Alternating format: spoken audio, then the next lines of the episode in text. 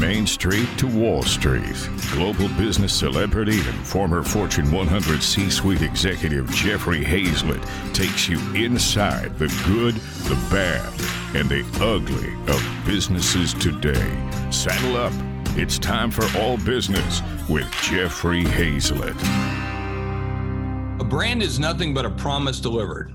How are brands today keeping up with their customer demands? What types of practices and strategies are they implementing to better engage with their loyal base? My guest today is PepsiCo Food Services Global Chief Marketing Officer, Scott Finlow. He sheds light on what is resonating with customers right now, how brands have had to pivot in order to remain relevant, and the importance of culture. Hey, in this day and age, it's not enough to have a great product. You also need sustainable practices and align the brand's values with those of the customers. And we'll be talking about that in this next issue of All Business with Jeffrey Hayzlett. Welcome, Scott. Yeah, thanks, Jeff. Looking forward to it. So, my first question comes from, by the way, I always like to talk about people's pedigree. Where did you come before PepsiCo? Uh, well, I was uh, uh, someone who came to PepsiCo from a company called uh, IRI. It was my first job out of college. And uh, I went to Tufts and was an English major, so uh, entered the world of kind of CPG marketing through maybe the back door at IRI. Uh, got to know PepsiCo a little bit, and uh, and that's how I came to, to PepsiCo. I think what was appealing to me about PepsiCo was uh, the amazing portfolio of brands initially, uh, and as I worked with the PepsiCo folks, I really was drawn to the people uh, and some of the culture there as well, or here, I should say now and uh, a little bit of a quick tour if you want on my career uh, 20 plus years with the company a uh, variety of different roles mostly marketing a few insights roles as well. Uh, i've had uh, an amazing set of experiences actually north america done some brand work was in asia pacific for six years had a chance to work across almost every market in asia pac and get to know the people there the consumers uh, our partners, the markets, our portfolio, which differs over there. Get to launch some amazing new brands, stand up some new businesses from from the ground, and uh, and worked on the beverage business as well as the foods business, and back in the U.S. for the last ten or so years, and you know, I've made my way to uh, this food service role, which. Uh, you know, this is the role that I job uh, uh, that I love rather, and um, you know, wake up every day excited to figure out how to help and how to build our brands and grow our business. So, what's been the most funnest part about working at PepsiCo? Yeah, I mean, to me, the it's a it's a cultural thing. I mean, it's the intersection of a couple of those things. But because the culture at PepsiCo is, you wake up every day and you have to figure out, you know, how you continue to grow, how you continue to invent, uh, how you leverage the portfolio of amazing brands we have, and continue to connect them to people. You talked about a promise right up front of a brand to people. It's nothing more than that. You know, how do we continue to evolve that um, uh, with the portfolio we have and the markets we're competing in? And as your setup said, you know, as the world radically changes, it's it's always changing, and sometimes the pace of change is uh, faster than others, and maybe we're all feeling that right now. You know, when you look at uh, a marketing, we always talk about is it a is it a house of brands or is it a branded house, right? You got a little bit of both. And you know, we describe the C-suite network as this giant sequoia tree, and underneath this giant sequoia tree, we've got all these different pieces of the brand or this environment. And Pep, PepsiCo is a lot like that, you know, in terms of it's got this overarching PepsiCo brand, but you got Pepsi, then you got Doritos, you got all these other great brands that are part of it. Do you guys? How? I mean, what do you consider yourself? Is it a branded house or a house of brands? Yeah, we're uh, we're really what you'd probably call a house of brands under that um, you know that framing uh, you know, I think uh, the way to answer that is through the consumer. And, you know, the consumer is, as Greg was saying up front, is, you know, his kid's eating Doritos right now. He's not eating Frito Lay and he's not eating PepsiCo. And, uh, you know, we, we connect to people through our brands. We got a portfolio of $23 billion brands from around the world. And, and that's really what, um, what we've developed. So that's how we think about it. But inside that company, I mean, you've got to lay over some of that. Like that, that's the PepsiCo way or the Pepsi way. I got to imagine that's in the DNA of all the product sets, or it doesn't get it to be as successful in scale as you normally have. Kind of like Procter and Gamble does. I mean, that's a great way of being able to describe it like that too, right? Absolutely, and I think there's um, there are cultural norms, there are behaviors, there are strategies, and there are capabilities, you know, at the PepsiCo level that we deploy across the business. And then as you as you think about customers, what we also do is we may have a foods business and a beverage business, but when we go to Walmart, we go as one business. And you know that's the power of a portfolio like ours. So you know, bringing those brands together uh, in service of of our customers is uh, is a critical component of uh, of how the value of PepsiCo uh, is really demonstrated. Uh, I think to the most important folks we work with, which um, you know, from a customer point of view. Oh, well, it's got to give you great leverage too. I mean, uh, I didn't have that ability in Kodak like you do here with lots of different brands because we were one brand. I mean, we were no doubt about it. It was Kodak this, Kodak that. So everything, no matter what we would have bought, and we bought a lot of companies, you you drank the Kodak Kool Aid the first day you came in, or you you know you're going to go find another beverage of, of your sort. That's got to give you some pretty really good leverage to be able to go in and say, hey, you want this? Well, you got to take this brand new product too, and you got to put that on the end cap, and this is what we want to see you buy. Yeah, there's there's definitely an aspect of that, and it, uh, what I would say is, as we do it, it also um, it brings together the power of our different organizations. One of the one of the roles that that I've uh, played was bringing together our North America commercial organization uh, about five years ago under a group we called the Demand Accelerator. And what that allowed us to do is bring our shopper insights, our shopper marketing, our category leadership, uh, all together as PepsiCo.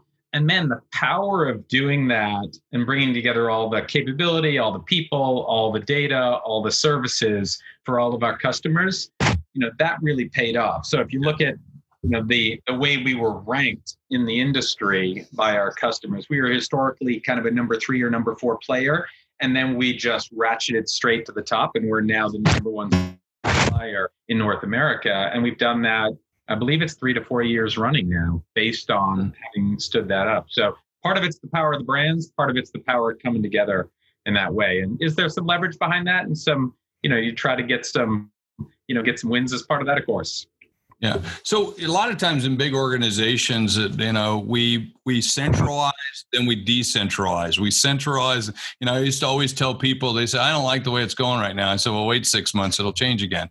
You'll have another job, you'll be in a new thing, and we'll be, you know, we'll be going the other way. what are you running right now? Are you guys in a centralized perspective where you're bringing it all in house and more at the corporate level, or are you putting it out to the to the regions?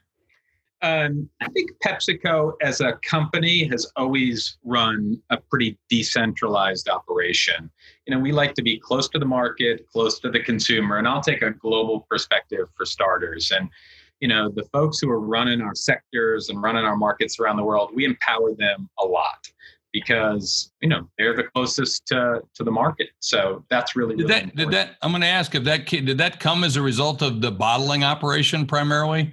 Meaning that was the initial piece because when you because uh, again to help educate a lot of people you got a lot of bottling operations that that they were that's your real customer in essence that for a long period of time they were your franchises your groups that that that served that. Is that part of that legacy? Yeah it's absolutely part of it. And you know as a as a food and beverage company uh, you know the the bottlers play you know obviously critical um, partners on the on the beverage side on the food side you know that's um, you know that's not the model but yeah, right. certainly the um, and we've gone from owning uh, you know some of our bottlers to to not owning uh, some of our bottlers over time, and that's been you know a swing in the history of the the U.S. as well as other markets around around the world. But I think the you know the primary focus, and in the North American business, I'll use a, a more recent example. You know, we've just put in place about 18 months ago uh, uh, a structure that has created five divisions in North America, including Canada, and put five division presidents in place and organizations in place in those markets, including significant marketing and insights organizations. And we feel really good in the North American beverage business about our ability to be um, nationally great and locally even better, as we said. So I think finding that balance between building capabilities uh, and building brands and then executing locally and being close to customers and consumers is you know, I think that's um, that's an ongoing um, uh, call it dynamic uh, in a lot of businesses, including ours, and I feel really good about where we are right now. So when you look at it, you you manufacture a product, you make a product, you create the product. I mean, in this case, it's either beverage or it's foodstuffs. Um, when you we look at the sustain, sustainability market, it's projected to be like 150 billion in sales in 2021. Do you think the shift to sustainability is making brands more accountable and transparent today? Yeah, I do, um, and I'm proud of the work we're doing at PepsiCo too. We set a we set a pretty bold goal, so we've set a you know some uh, ambitious targets out to 2025 and we're going to hold ourselves to those targets across a number of different areas. Um, you know a subcomponent of that is to create a world where plastic um, need never become waste. And i'll talk a little bit about some of the specifics on that. But one of the big reasons for that is consumers expect us us being companies to be part of the solution and, and, to help out. And I think we've responded to that and put the the the relevant focus against it as a result. But you know, if there's a dynamic there um, and a and a sense that hey, is that a good thing for the business? You know, I think we believe strongly that you can do good and do well as a business. And I think our mission starting with Indra's leadership and now through to Ramon, I think has borne that out. You know, and one example, a couple of examples actually, uh, if you look across, you know, the categories, 50% of growth in the last five years is driven is driven by more sustainable offerings. So consumers are looking for it. Yeah. Um, and we're starting to see it from our customers too. We just made an announcement this week. Uh, the Vanderbilt University folks uh, converted to PepsiCo, and they did it primarily because of our sustainability initiatives. Because they're trying to take plastic off campus, and they saw us as the best partner to help them do that. Yeah. So when you think about uh, that sustainability piece of it and doing that, how, how do you balance the shareholder interest with sustainability practices? Yeah, I mean, I think it comes back to you know the point I made about if half the growth is going to come from more sustainable initiatives, then we should be leaning in that direction. And you know, our first behavior when I talked about PepsiCo behaviors that transcend markets and transcend businesses, is to be consumer centric. And if we do that, and we're always being close to the consumer and building our brands and putting our initiatives and investments uh, in place based on that, um, and in this instance, doing it in a more sustainable way, then I think we're going to be delivering improved shareholder results, and it's not a trade off. And I think you know our results have borne that out.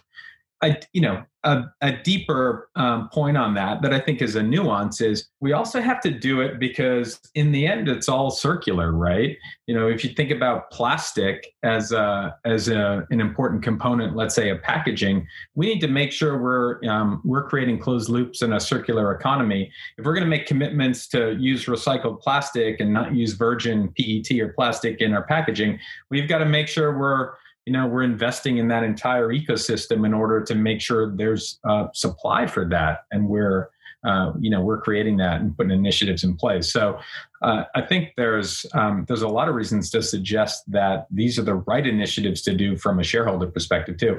And i think not to get into it but you know there's momentum in the call it investment community you know to seek out companies that are are doing right. that as well. I think we're seeing growth in those kinds of you know call it funds and markets as well well you'll get you'll get you'll get not only credits with it but you'll also get you know kudos and the credits that go with that which is shareholder price and a lot of things and on this on the adverse effect if you're not living up to that they'll they'll ding you there too either yeah, way yeah. Well, I think if we're not living up to it, then you know we're going to figure out how to evolve our um, our strategy and commitment to do that. But in this at this point, we're feeling great about it. Do you think the public understands or the consumer understands how difficult it is to change that over? Like to say, well, we're not going to use plastic anymore. I mean, a lot of people think that's a simple kind of thing to do, but it's not. I mean, like right now, I can tell you from our members, they're trying to buy spray bottles. You can't find spray bottles right now because everybody wants spray bottles to be able to put, you know, some type of sanitizer in. You know, so I, do you think they understand the, the the depth of that kind of decision? Uh, well, I'm going to give the consumer credit and I say that, you know, they're seeking to understand and there isn't always the information uh, available. And, uh, you know, sometimes it's a habit that needs to be built. But, you know, a fun fact that might bring that to life and answer that is that I think 75% of consumers think recycling is harder than doing their taxes. So, you know, there's clearly an opportunity for us to make it easier for folks. Mm-hmm. It, it, are you incentivized enough to do that? Uh, I think there are uh, more ways we can work together with our customers to do that. I mean, that's a it's a complicated market, right? Because then you're right. into uh, you're into local uh, municipalities and different programs and things like that. So we could probably take a separate hour to to get into that, well, and I'd probably put you in touch with someone else to do it. Yeah, well, we're kind of talking about uh, the plastic side of it. The biggest, I think, the probably bigger than the plastic for you is actually water, right? I mean, you've got to be one of the biggest uses of water. If I look at just the bottling alone uh, of water uh, of any manufacturer that's out there. Yeah, yeah, and we've and we've we recognize that, and we've made commitments and uh, and remarkable reductions in uh, our water footprint, both in the U.S. and around the world, particularly in developing markets where the problem to solve is more significant. So, proud of the work we've done in places like India to make sure that um, you know we are being a more sustainable partner for people and for uh, for countries like that.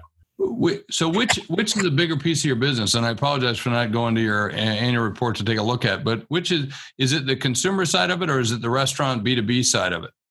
Um, food service is about twenty percent of our uh, total business. Uh. Um, to give you a sense for that, um, you know, in restaurants that goes beyond that's how know, many when, billions is that? Just, just, just so we can classify it. How many billions? Yeah, yeah. I mean, uh, you know, uh, let's call it a five billion dollar business at this point um, for you know, the food service business. And that's in terms of percentage of the um, uh, the market. And I'll tell you a little bit about what food service is for those who may wonder what the heck is food service.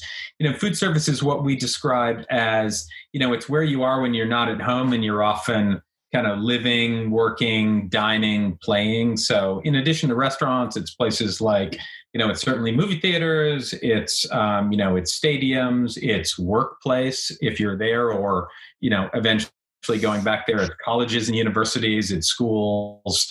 You know, those are, it's Vail Resorts, it's, you know, it's Marriott, uh, it's Hershey Park, it's Taco Bell, it's Buffalo Wild Wings. You know, that's food service just to give you a sense for um, you know what we mean when we say that, what that five billion dollar business is.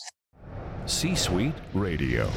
So how are you dealing with? I mean, that's got this whole crisis has got to be uh, a real problem for you, I would say, or a challenge. I won't say a problem. It's a challenge because yep. that business is down overall. Um, not everything. Uh, a lot of restaurants are doing really well.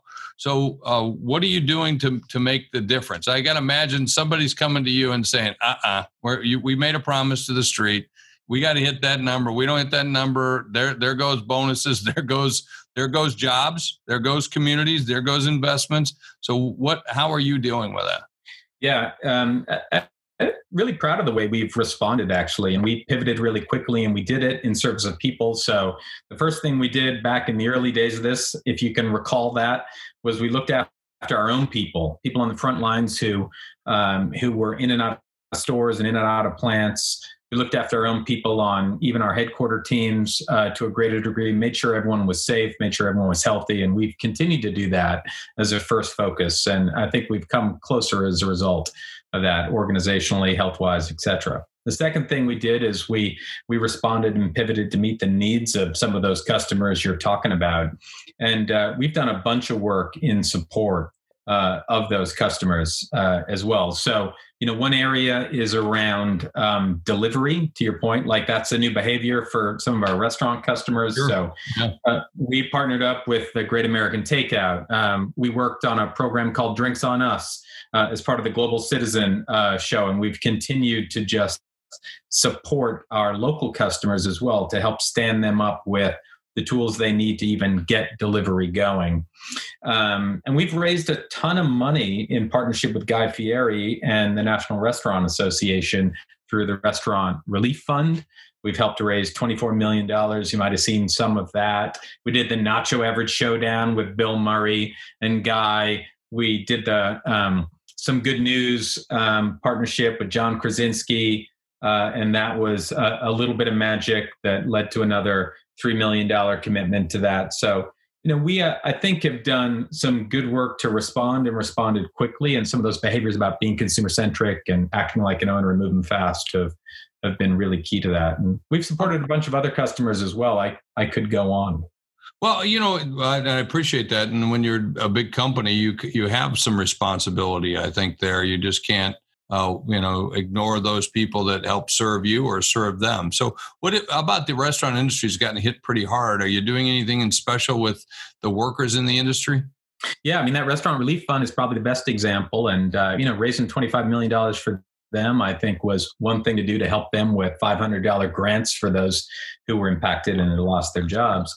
I think from a um, more sustainable, ongoing perspective, we've been trying to help them with some of those delivery services and tools and programs. So that's helping them keep their businesses growing in the off premise world. And we've also um, done a bunch of innovation work to help them ensure that the consumers feel that the restaurant is safe so doing things like guards for the fountain machine you know putting different protocols in place to uh, to ensure that consumers who are going back either on premise or dining outside are feeling like it's safe and that it's you know safe to eat safe to drink safe to order, all those sorts of things. So we've been partnering with our customers in a number of different ways uh, in that regard as well. And all that's new, right? We weren't planning on any yeah. of that in February. No, exactly. That's brand new stuff. Yeah, it's yeah. like oh my and you and by the way, it's interesting as we're finding out in these interviews that we're doing with executives across the board is you, these decisions are like the guard on the soda machine, right? Are all being done. They're one, they're expensive, right? We know that wasn't money you were counting, and two, you guys are getting in the middle of those discussions which I think is great from a management team, is that you know what's going on as opposed to just as going down line. And I think that's a, that's to me, uh, it's it's nice to see. You know, it's nice to see that you're talking about. Well, where are we putting the guards? Where are we putting this? Where how are we doing this? Because it's not going away. It's going to keep going that way, isn't it? Yeah, I, I, think you know none of us knows the future, but what we do know is that we have to behave in different ways, be more responsive, be more agile, and I think you know, you talked about brands and purpose up front. I think what what we have is a renewed purpose to really focus on people and help people right now um, as a as a food service business, and those people of you know there are a lot of people who've been massively impacted by this. And yeah we want to build our brands but we need to help support our customers and, and build their businesses back. And we need to do that, that for pepsico. We need to do it for our customers. And candidly we need to do it for the world right? We all we all want restaurants for when you know this thing is when we're on the other side of it. It's where we go you know live our lives right? It's where we celebrate our birthdays. It's where we have friday night happy hours. We want those places to be thriving. And you know we want to help make sure that you know we build america back the way you know we and the rest of the world the way it was before this hit. Yeah. And i don't want just friday happy hours. I want them every day. I want them so duly noted.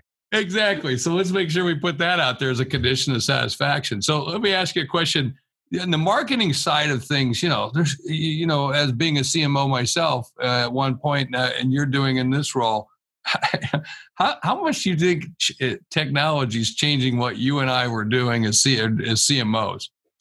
Uh, I mean, I, I think a fair amount, but I tend to think of technology as an enabler. Uh, you know, there's some massive, you know, obviously structural changes, things like mobile that we're all aware of.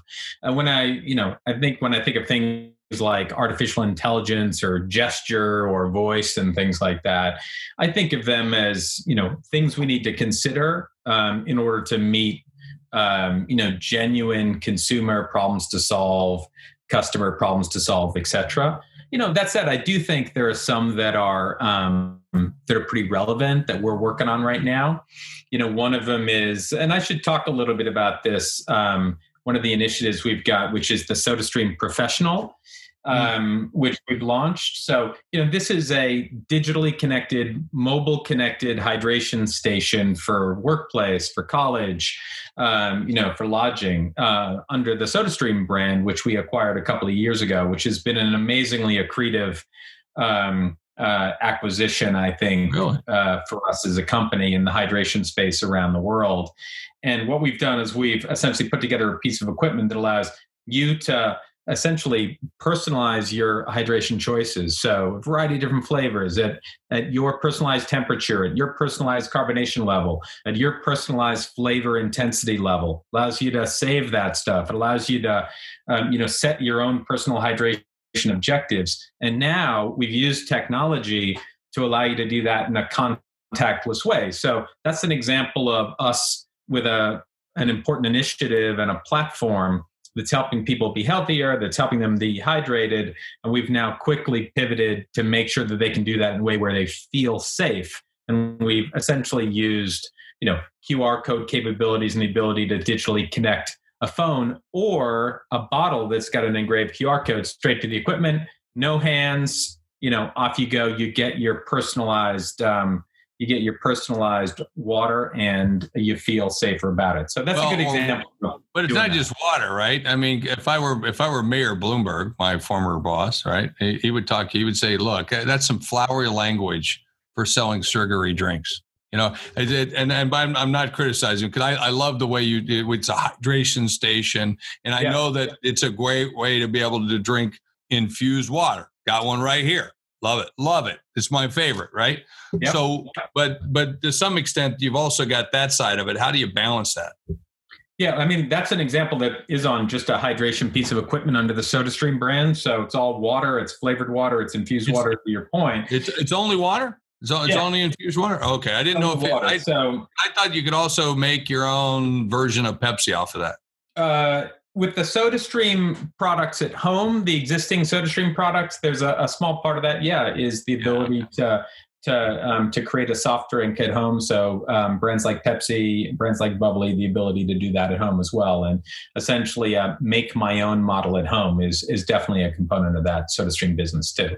What I'm talking about is something we've launched in food service, which is this professional yeah. unit um, that we're putting into some, some of these other locations as well. So that's where I think that you know the technology piece really comes in, and I think this idea of contactless uh, is going to continue um, obviously mobile, and we'll continue to explore some of these other areas as well. Well, it's like Internet of Things. I mean, in terms of that piece of it, right? So I can now walk with my own bottle. I know what I like. I can just put it up there and it feeds it to me. I don't have to touch it. Don't touch, or I can do it off my phone, right? Or maybe it's it. a wearable device as well, right?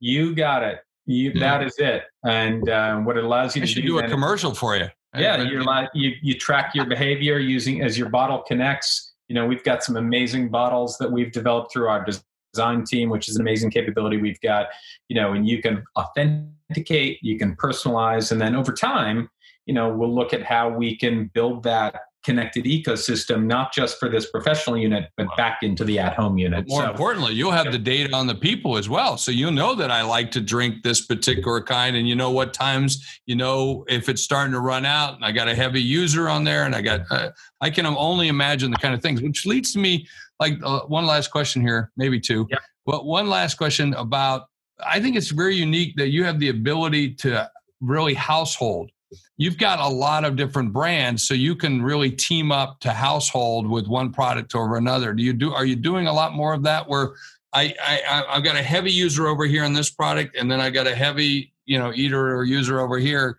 Can do you have the ability to be able to match those? Yeah, well, what we've done is we've started to build, um, call it databases that allow us to better understand behavior more broadly, and we're we're working to build um, I would say more of a perspective on the full portfolio of consumption. Uh, you know, in some cases, together with our customers like Kroger. So, in partnership with what they're doing with their 8451 capability or in partnership with what a Target's doing. Um, so, we're often doing that together with some of our customers to get smarter about innovation, to get smarter about programming, to get smarter about you know those kinds of targets and I just want to be clear, we're we're super sensitive and careful about um, you know things like privacy and making sure we're doing that in a way that is um, you know that is really responsible, um, so that you know we're helping people out and um, in doing it together with our customers in a way where um, yeah, we're we're respecting all those all those dynamics as well. But data is clearly going to be an area of importance for us. And on the food service side, by the way, we're starting to do the same kinds of things, right? If you look at a customer, you know, some of our customers that are building loyalty programs and uh, and stepping up some of their own digital programs, leaning into their apps, looking at loyalty as a as a greater priority, we're obviously working together with them in that regard as well. I would think you even have a better opportunity on that side than you do on the consumer side because you can readily identify more of those customers. But uh, one last question, And I have to ask you, does do you ever catch any of your folks, uh, you know, drinking the wrong kind of Kool Aid every once in a while? They're they're they're in a meeting and they're grabbing somebody else's product rather than yours. You know, it's a it's a, one of the things about PepsiCo is we have such a broad portfolio and it gets broader all the time. When I started 20 odd years ago, it was you know Pepsi and Mountain Dew and Aquafina, and now there's literally 23 billion dollar brands and you know and another hundred uh, that are uh, not quite as big. So I won't say it never happens, but it's pretty rare uh, for us to, um, for us as employees uh, well, to do that. I, tell you one last story, and I'll turn it over to Tricia and to Greg to go to the questions. But Scott, many years ago, ten years ago, I released the book, uh, The Mirror Test, and in there I talked about my wonderful addiction with Mountain Dew. I love Mountain Dew, and I used to drink 10, 12 bottles of it a day. I mean, laced with then five-hour energy drinks and espresso coffee and everything. But I wow. was hooked on it and I wrote about it in my book. And Pepsi, uh, the CMO of Pepsi at the time was a good friend of mine, and sh- and one day I open up uh, the door and there's a PepsiCo truck, and they're delivering me pallets of Diet Mountain Dew because I was telling people all about it, and uh, now I learned a lot smarter. Now I write about Rolexes and Mercedes and things like that. so thank you for that. All right, Tricia and Greg, let's turn it over and let's uh, let's get to some of these questions. What a great bunch of questions. Give give Scott a big a big lots of C's if you would for what a great interview. Uh, good job. We appreciate it so much. Thanks for being a part of all business with Jeffrey Hayzlett. Let's turn over to Tricia and Greg. C Suite Radio fantastic presentation. I want to start off with Steve Lashansky. And what he wants to know is how hard is it to elevate sales of an already top brand? So I guess, you know, you are the, you know, the gorilla in the room. I guess you and, and, and Coke or your potato chips, you know, Frito-Lay versus another one. So when you're out there marketing, you know, you're not going to be moving the needle from, you know, zero to 60. You're, you're going to go from 60 to 61. So how does this affect you when you when you're planning out your marketing strategies? Yeah, look, we we build growth plans for all of our brands, um, and I think you know each one of them has their own challenges. You know, I'll use an example of you know Pepsi, the name on the door, and uh, and one of the biggest brands in the company. You know, that's a brand that we're growing um, over the last 18 months. We've got that brand and growth growing you know, uh, low to and even high single digits off a massive base right now. And and the way you do that is um, the first thing you do is you've got to make sure you understand that consumer proposition, right? And you got to make sure you're building a brand and culture. And we haven't always done that. And uh, I think that brand is, you know, is getting back to culture uh, and grounding it, um, grounding itself in culture in a way that's helping unlock that growth. You know, there's the connection with you know making sure that you're executing the right way with all your customers and building those plans together in the right way. There's innovation that's a component of that. You got to launch things like and, and compete in the zero sugar space in that example. So Pepsi Zero Sugar is the fastest growing brand under the Pepsi trademark.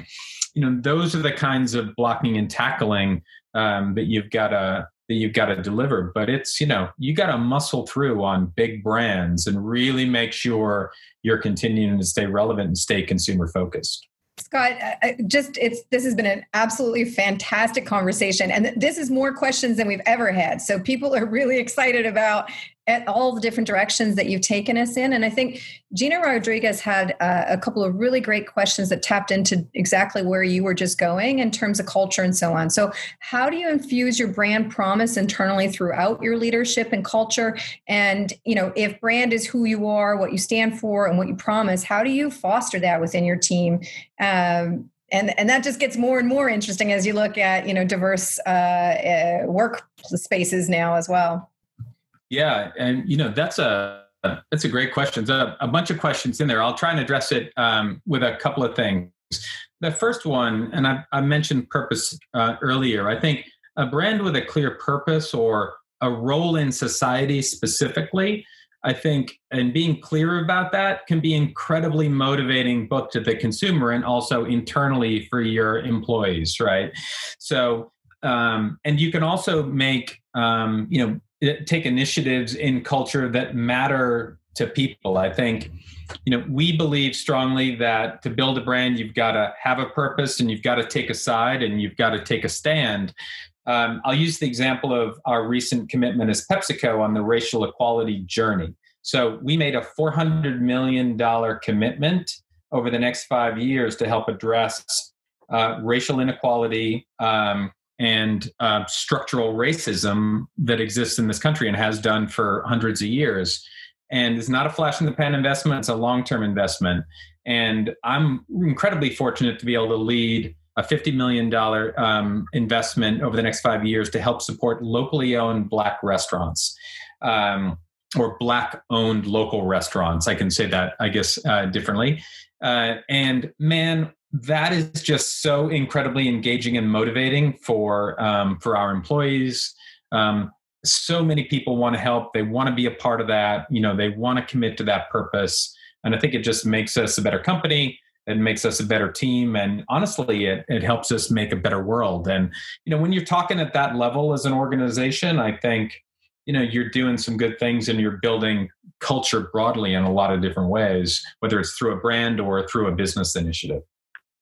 Kara Macklin wants to know how the culture and, and things have changed at Pepsi over the last few months during COVID. And also, I want to know this is a personal question is one thing that we've noticed over the past few months is that people's habits have changed. So, what are people buying more?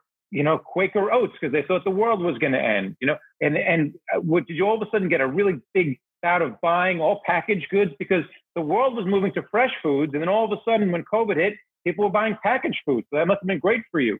So what do you foresee going forward? So if you don't mind, first answer Kara's question about you know the culture at PepsiCo, how you rallied around during COVID, and then I'd like to know how people's buying patterns have changed over the past three months, and whether or not that's going to continue going forward. Yeah, that's um, sure. I think from a culture point of view, I'd, I'd echo a, a couple of things I've talked about. The first thing I think was just pivoting and being responsive to our um, to the needs of our people and to our customers and then you know to consumers more broadly. And then i'll come to what those consumer shifts are. So underneath that was the speed by which we were um, we were changing. So we've been doing things a lot faster things that used to take months. We've done in weeks or even in some cases over a weekend. You know the some good news program that i talked about earlier that was between friday and sunday uh, so that was, you know, that was just a weekend between a couple of us. Uh, so we're moving super fast in developing these things, cutting through red tape and bureaucracy, uh, and and working faster. Some, you know, I think Jeff, you set up um, earlier. We're still continuing to work with our biggest partners on the agency side, et cetera. Uh, you know, we have we do have an in-house um, design group. We have an in-house studio that does some of our creative work, and we're working with those folks as well, and just making sure we're you know we're getting very clear briefs moving through development process super fast. So it's more about behaviors and a focus on people. I think greg to your question on the on the portfolio front i love the reference to like you know the preppers go to quaker first.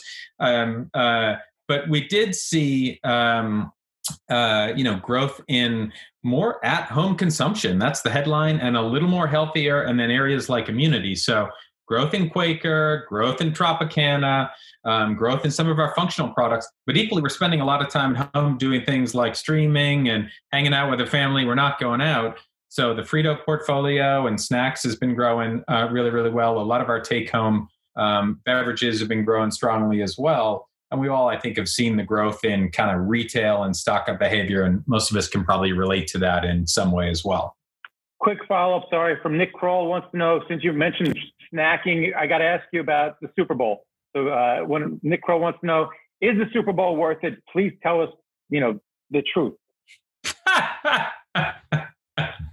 I guess the short answer then is yes.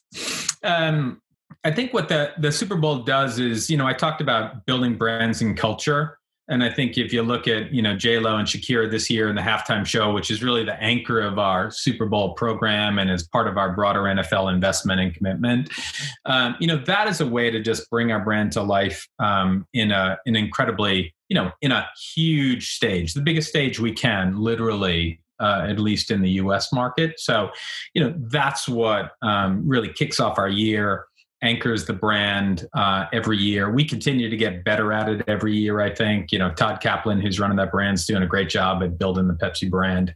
Um, so I think it's worth it in that regard. And then there's the halo effect of you know the retail execution that comes with it um, and candidly we talked about organizational culture that's a moment where we all get you know excited to work at pepsico to work on pepsi everyone's talking about it right? Uh, you know, Monday morning and for weeks after, right?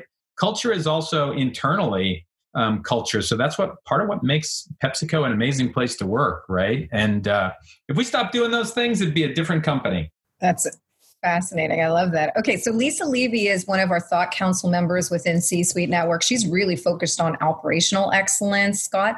And she's asking, you know, how do you set that tone at the top? Where you can create understanding across all the different teams and all through the organization and really have that operational excellence that goes out into all the tactical applications of that higher level strategy? Oh, great question. Um, I'm surprised she asked it of a marketer. Uh, but I think what what the best way to do that is to have really clear plans to have made the right portfolio choices and you know i'll loosely use fewer bigger better as a as an organizing framework. And then to to build those plans and roll those plans out um, on an annual basis. Earlier i talked about that nationally great locally even better structure in north america and how we put these five divisions in place our responsibility at the sector level is to set those priorities and really deliver those those big bets and then start to cascade them through to the divisions. You know and we work together with them along the way obviously. It's not a one way street by any means. Um, and then to deliver those in a way that the supply chain and our go to market capabilities and all our frontline sales organizations they know the priorities they know the calendar they can go and execute them with excellence and we don't ask them to do too many things because you guys on the front line, uh, women on the front line, you know, they got a lot of stuff to do. We got to make sure they're clear on their priorities and they have the the tools and capabilities and enablers that allow them to do their jobs incredibly well. And uh, you know, they are the real uh, heroes of our organization in terms of you know making sure that everything we talk about and plan for actually gets done. So, um, what we've seen in the in the beer industry is we've seen big brands like Budweiser have a problem because these smaller microbreweries have have grown really popular, and the microbreweries are closer to the community, they're closer to the consumer in regional in regional areas, and we really haven't seen that in sodas or snacks. So uh, Cassandra Carter wants to know about how do you get close to, to the consumer, and if there's any fear about what's happened in the beer industry could happen to the soda and the snacks as well. Oh, oh it's a constant fear. Um, we are, um, you know, we have a healthy level of paranoia in our organization. Um, and, you know, we are, uh, I think, try to be cognizant and aware of all the competitors, including smaller emerging competitors, you know, in, in different spaces. So I think uh, it's not that they don't exist in snacks and beverages, they definitely do. Um, and uh, the way to respond to those is is to understand where they're coming from what insight they're playing on um, and and then determine how you want to uh, we as a company want to strategically uh, play in that space. So i'll use one example. In food service we've got our own craft line of um, of beverages. We've got the stubborn soda company which we built in food service. It's a relatively small business. You know it's uh you know call it a hundred million dollar business or slightly smaller in terms of retail sales. But you know it's a it's a different lineup of products with a different set of ingredients for a different set of customers that is you know it's it's craft. And do you hide the do you hide the fact that it's pepsi? Uh, we don't hide the fact that it's pepsi but the brand is stubborn. And you know that's what the consumer sees so, you know, you look at a customer like Jersey Mike's, one of our best customers, uh, you know, outstanding partner. And, you know, we've, um, we've been able to, I think, help them through stubborn and they've been able to help us as well. So in both fountain and cans, we, you know, we're building a small craft business in that way. We have a great question from Richard Botello, who's uh, one of our C Suite Network members as well. And he's asking, eh, getting into the politics of brands. And so, you know, when you look at uh, the and think about the idea of politicians and organizations and companies developing their own heroic credos of true patriotism as a way to develop brand trust and authenticity. Um, you know, addressing issues like racism and sustainability, uh, you know, social and stakeholder responsibility, what are your what are your thoughts on that and where do you want to position pepsico when it comes to all of that kind of positioning i want to make sure i understand the question um, is it a direct question about like pepsico taking a political stance uh, let, yeah, let me let me reframe the question. Let me reframe yeah. the question just a wee bit, Scott, because I also want to make yeah. sure you don't have to walk too much on um, you know fine line so that it doesn't catch up on things. I, is there responsibility for a brand to take uh, a stand on societal issues? And should you be doing that? And, yeah, and I, yeah. okay? Yeah. I think that's a fair right. question. No no totally fair totally fair. And you know, and I, and I talked about it a little bit earlier. Yeah, I think you know when it comes to politics, it's uh, you know we don't we don't want to take a side in that regard. You know, we we're we respect choice, right? We're the the ultimate cola wars, right? You know, we're. Oh, I also if I can. yeah, if I can with that, I think once a brand is established for numerous years, that and it becomes a bigger corporate brand, yeah. I think we get further away from the roots of what maybe the founder was, where it was okay for a founder to take a political stand. Like let's let's take Goya for example. I mean, he's been a lot of controversy lately, but by God, he's an immigrant. He came to this country. He can say what the hell he wants. Cathy Truett, the head of uh, of, of Chick Fil A, he's still the head of that company. He can say what he wants, or the or the head of Michaels uh, because they take Sunday off because he's a Christian. They can do those things. I think it's tougher for a more corporate brand to do that because you you kind of get away from that and you morph into something else. But societal issues totally different because you have to reflect the society a little bit, a lot different than the political side. And so I think that's a fair thing. Yeah, I, I totally agree, and I think I'll I'll use you know sustainability, the the racial equality journey, and the work that we've made. Those are those to me are both massive global societal issues that we've taken a stand on. Um, but it's more than words, it's actions, right? And that's the most important thing for companies to do is to take action and to make investment and then to measure performance and results in that regard, you know, the same way we would on on growing a brand, right? So I, I think you do need to, I think consumers look for that. What I will say is it doesn't always have to be a company. In some instances, it can be a brand, right? And there can be different roles that different brands play. And um, and I do think, Jeff, to your point, you know, there's a difference between a 125 year old brand like Pepsi and a two year old brand like Bubly. And you know the way that they're built and the amount of history they have, yeah. and you know you can build a brand differently, and you can architect a role in society and a position in some of those challenges differently based on um, call it the history of the but brand. It, but it makes you a different kind of company too, right? And and and and you've already established, you know, brand is a promise delivered. So you've already established who you are, what you are. So the chances of you changing the spots on that leopard are long gone.